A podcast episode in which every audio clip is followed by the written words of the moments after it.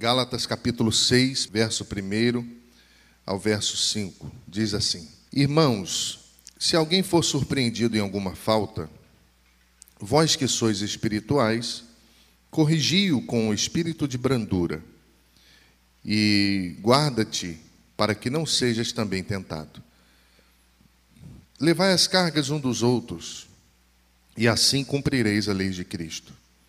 Porque se alguém julga ser alguma coisa, não sendo nada, a si mesmo se engana.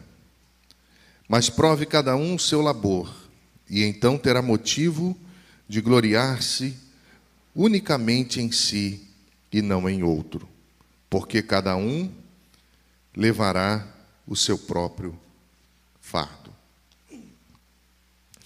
Queridos irmãos, viver para a glória de Deus é o tema que nós estamos pensando nesse ano e todo o ministério da igreja vai trabalhar, e nós vamos falar muito esse ano sobre vida cristã.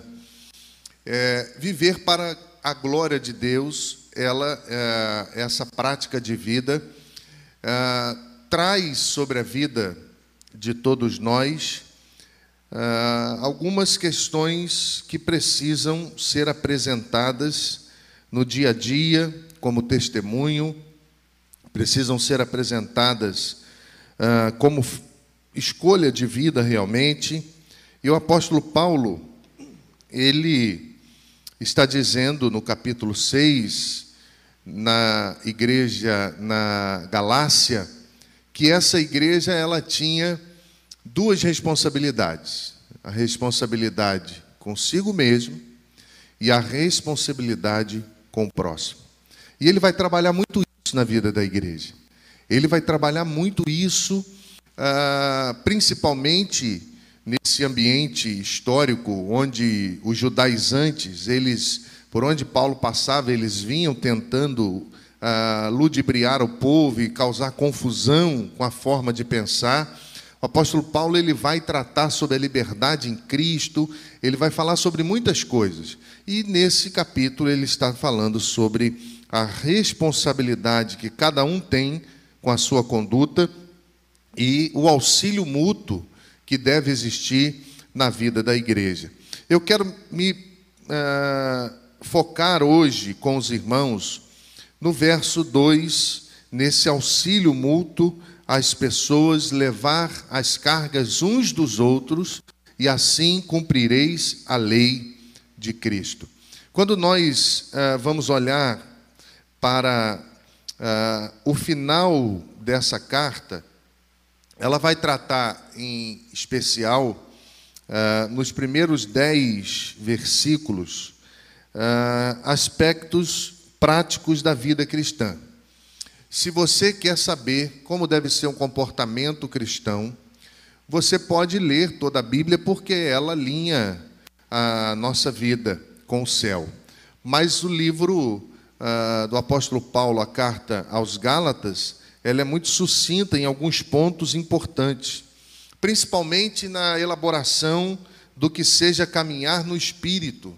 Se você for ler o capítulo 2, a partir do verso 25, ele vai dizer se vivemos no Espírito, também andemos no Espírito. Então ele vai falando dessa responsabilidade, da maneira que nós caminhamos, da maneira que nós transitamos na vida. Ele vai trazendo esses ensinamentos para a igreja e chega ao ponto de dizer que cumprir a lei de Cristo é se relacionar com o próximo.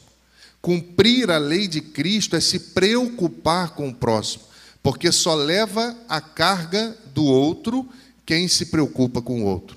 Só leva a carga, só se coloca à disposição para orar, para ligar, para dizer que a pessoa é muito importante, aquele que se preocupa. Você já teve essa experiência de alguém que se preocupou com você e marcou a sua vida, você nunca mais esqueceu? Alguém que, em um momento difícil na sua vida, chegou e disse: Olha, eu vim aqui para te ajudar, ou eu estou orando pela sua vida. Quem já teve uma experiência assim? É muito marcante. Você lembra o dia, você lembra o nome da pessoa, você nunca mais esquece, porque alguém manifestou cuidado do céu com a sua vida para conosco. Eu tenho alguns irmãos assim. Eu tenho algumas questões que marcaram muito a minha vida. Ah, tenho um irmão chamado Luiz Honório, lá de Nova Friburgo. Ele deu o curso Casados para Sempre para nós e se tornou um grande amigo, membro lá da primeira igreja. E como aquele homem me abençoou com a sua sabedoria. Como ele me abençoou. Eu me lembro do pastor Vanderlei Nunes, que esteve aqui pregando, no dia que meu pai morreu.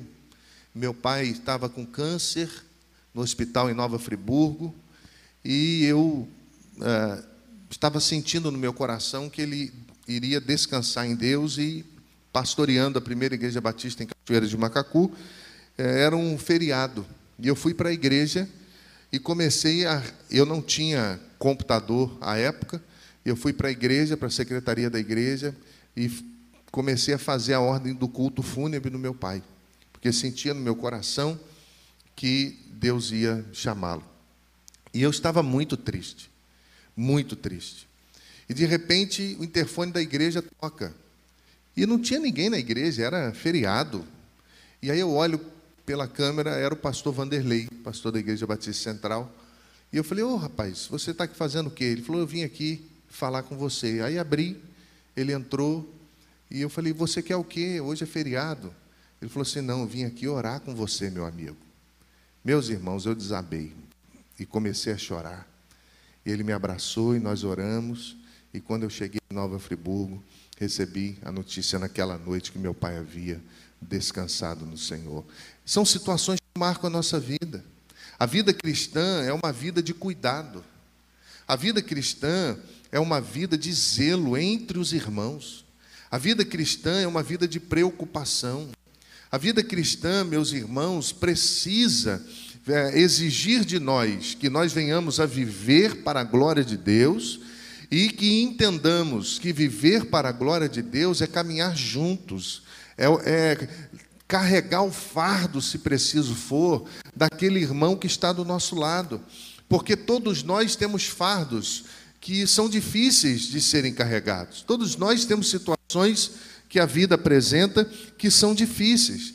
E o apóstolo Paulo, ele está chamando o povo que anda no espírito a fortalecer aqueles que carregavam fardos pesados, a fortalecer aqueles que caminhavam, mas caminhavam em situações difíceis. Você viu o que a distribuição de Bíblias fez? Que eu tenho recebido de testemunho de pessoas que receberam uma Bíblia de presente, que estão postando até nas redes sociais da igreja, mandaram para mim. Olha, eu quero agradecer. Eu não sei se mandou para mim pessoalmente. Eu quero agradecer com a foto assim, com a Bíblia, porque o meu vizinho me entregou uma Bíblia. Eu quero dizer que essa igreja é uma bênção para a minha vida. E você entregou para alguém. Se você não entregou, você está perdendo tempo. Se nós temos Bíblias aqui na igreja. Eu entreguei lá no prédio, entreguei Bíblia, dei livro meu de presente e interessante que eu estava saindo para a rua e entrei no elevador e o vizinho da frente entrou. E eu fiquei olhando para ele, ele olhou para mim, bom dia, bom dia, bom dia, bom dia, bom dia. Eu falei, você aceita um presente? Aí ele falou assim, presente? É, eu falei, presente, mais especial que alguém pode ganhar. Ele falou, aceito. Falei, pera um instantinho. Aí descemos, eu fui no carro, na mala, peguei. Falei, olha, esse é um presente, a primeira igreja está oferecendo a você, a sua família, que Deus lhe abençoe. Ele falou assim: estou precisando mesmo, pastor, vou lá na igreja. Coisa boa. Quando você se preocupa com alguém, imagina se nós fizéssemos isso todo dia. Imagina se isso fosse uma prática natural na vida da igreja. Imagina, meus irmãos, se, se nós entendermos que é o que Deus espera de nós, isso todo dia. Isso não é para ser um momento aleatório. Isso não é para ser um momento no ano. Isso é para ser vida prática, todo dia. Olhamos, ah, olharmos para as pessoas e oferecermos a elas a vida que Deus nos dá.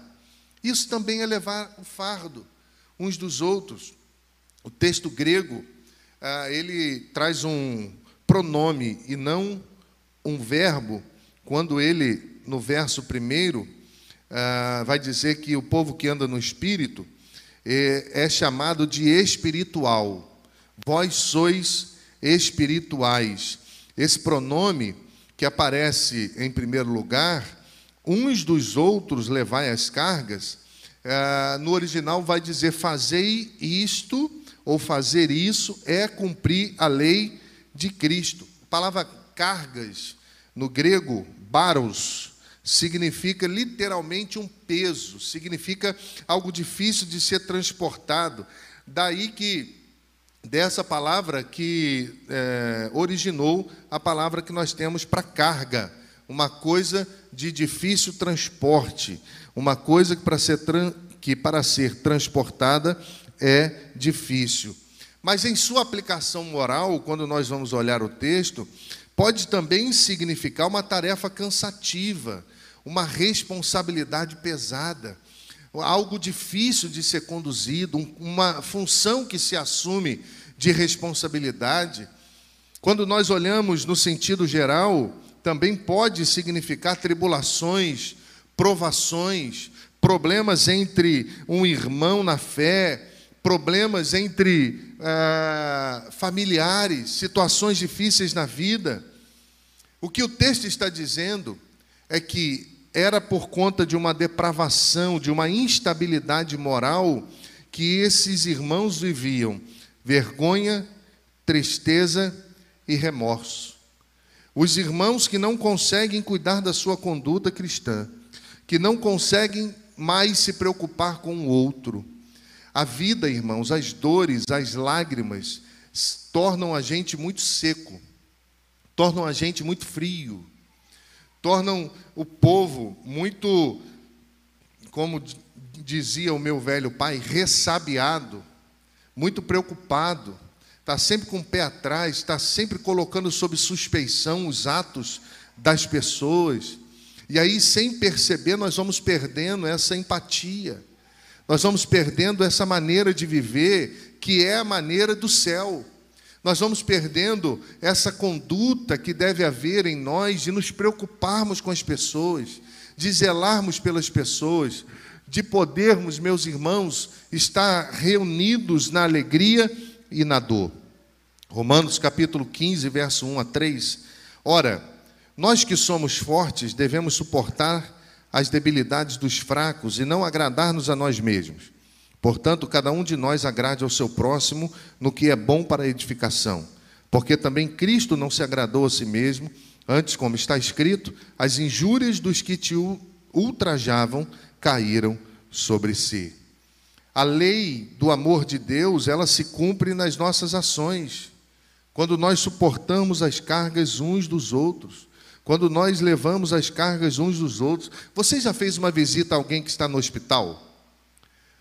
algum familiar, algum irmão que passou por alguma situação e você de repente chegou lá e ele ficou internado e você chegou lá para visitar. Você já reparou a reação dessa pessoa quando você chega? Você já reparou a reação dessa pessoa quando ela vê que alguém está ali por amor, porque se preocupa com ela? Se você não teve essa oportunidade, faça isso. Porque isso é levar carga uns dos outros. Quando você chega lá e simplesmente daqueles cinco minutos, você diz: Eu vim aqui orar com você. Eu vim aqui abençoar a sua vida. Eu vim aqui saber como você está. Isso é santo. Isso é o que Deus espera de cada um de nós. Hebreus capítulo 10, verso 24. Consideremos-nos uns aos outros para nos estimularmos ao amor e às obras excelentes é, esse, é essa comunhão, é esse cuidado, é esse zelo que estimula a igreja, que traz vida para a igreja, que faz com que a gente se preocupe um com o outro, com que venhamos a zelar um pelo outro, que venhamos a contribuir uns com os outros. A nossa igreja tem uma característica linda, Ministério de Mulheres, toda grávida, ela recebe fraldas, mas não recebe de qualquer jeito. Nem nessa pandemia, elas foram para frente da casa das irmãs, cantaram, oraram, entregaram, não pararam. E isso é lindo para quem recebe e lindo também para quem faz. A Bíblia diz, meus irmãos, que aquele que anda no espírito, ele tem sensibilidade espiritual. Isaías 58, 6 e 8. Porventura não é este o jejum que escolhi, que soltes as ligaduras da impiedade, desfaças as ataduras da servidão, deixes livres os oprimidos e despadeças todo jugo? Portanto, não é também que repartas o teu pão com faminto e recolhas em casa os pobres desabrigados, e se vires o nu, cubras e não te escondas do teu semelhante? Então romperá a tua luz como a alva, a tua cura brotará sem, de, sem, de, é, sem se deter, a tua justiça irá diante de ti, e a glória do Senhor será a tua retaguarda. Olha o que, que o texto está dizendo, irmãos. O texto está dizendo que aconteceu com Moisés, Josué e Caleb, em Números capítulo 13. Quando, eles, quando os espias voltaram com más notícias, dizendo que tinha gigante na terra e que não podiam, e Josué fez calar o povo, Caleb ali disseram: Não, vamos entrar, Deus vai nos dar, vamos ganhar a terra. O texto diz que eles quase foram apedrejados pelo povo, por terem coragem de obedecer a Deus. E foram conduzidos até um lugar, e quando iriam ser apedrejados, Josué, Caleb e Moisés, depois você lê o texto. A Bíblia diz que a glória de Deus se manifestou e defendeu eles. É o que esse texto aqui está dizendo, meus irmãos, de Isaías 58. A glória do Senhor será a tua retaguarda. Amém. Às vezes nós achamos que levar as cargas uns dos outros implica em questões muito difíceis. Pouco tempo tivemos em Brumadinho a situação difícil lá e os bombeiros foram para lá e deram a, a, aquele show de humanidade. E sabe o que, que aconteceu? A Igreja Batista Mineira se mobilizou, Convenção Batista Mineira montou uma lavanderia lá. E as igrejas circunvizinhas, os irmãos foram para lá e faziam turnos de manhã, de tarde e de madrugada, lavando as roupas dos bombeiros, levando as cargas deles Muitos daqueles bombeiros se converteram. Converso com o pastor Márcio, que é o executivo da Convenção Batista Mineira, e ele conta as histórias. Porque alguém foi lá lavar a roupa de alguém, se preocupou com ele. As escolas, muitas escolas do Brasil foram impulsionadas, principalmente de Minas Gerais, as crianças escreveram cartas para os bombeiros e mandaram dizendo que eles eram heróis, que eram gratas, e eles pegavam as cartas e eles choravam, porque alguém estava levando as cargas deles. A Bíblia fala de Arão e Ur, que quando viram o fardo sobre Moisés, as suas mãos cansadas, eles foram e levantavam as mãos de Moisés para que a batalha fosse vencida.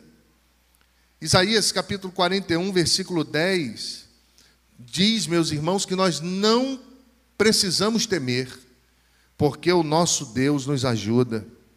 Qual o nosso desafio, então, para que eu termine essa palavra? O nosso desafio, meus irmãos, é vencer o nosso orgulho.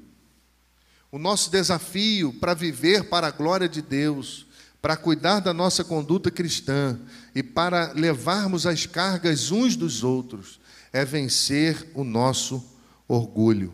Versículo 3 do capítulo 6 diz isso: porque se alguém julga ser alguma coisa, não sendo nada, a si mesmo se engana. O orgulho, meus irmãos, ele explora as fraquezas. Orgulho é o, o amor próprio inflado. É a tendência de o um homem pensar que é alguma coisa não sendo nada.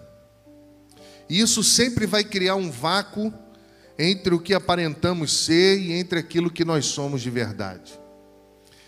Meus irmãos, é muito interessante, muito necessário a vida cristã aprendermos o que o apóstolo Paulo está trabalhando aqui no nosso coração. O orgulhoso, ele sempre se acha melhor do que o outro, superior ao outro. Ele sempre diz que quem pensa e age assim, segundo o apóstolo Paulo, está enganando a si mesmo. E o remédio para esse jogo de espelhos vem de uma conclamação ao autoexame. Quem nós somos de verdade? A nossa conduta pessoal e a nossa conduta com o próximo expõe o nosso próprio coração. Viver para a glória de Deus é levar as cargas, é não parar. Quantas coisas você já viveu na sua vida que poderiam ter dado um ponto final à sua história?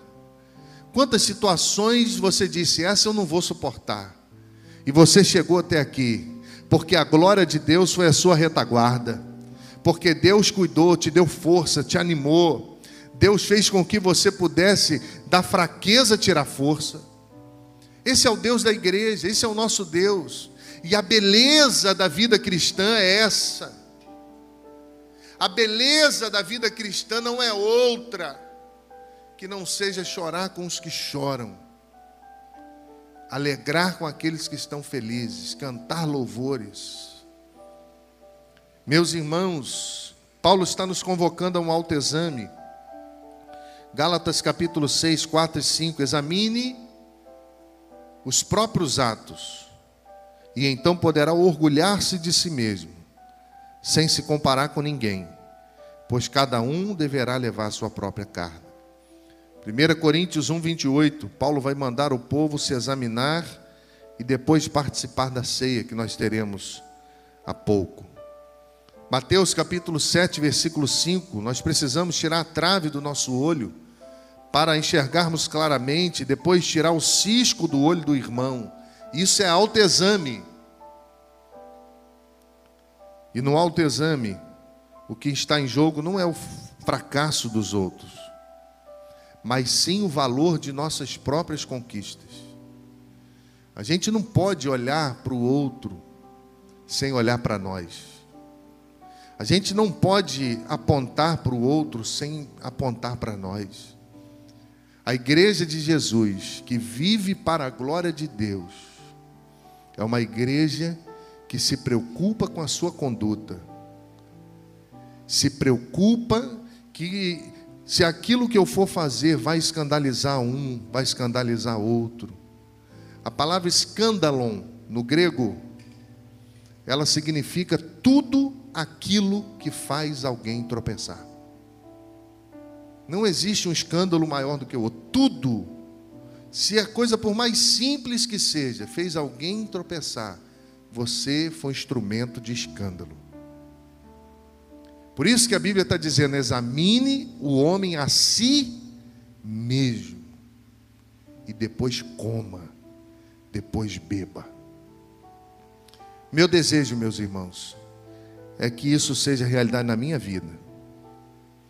O meu desejo é que isso seja realidade na vida da nossa igreja. O meu desejo é que isso seja verdade na sua casa, na minha casa.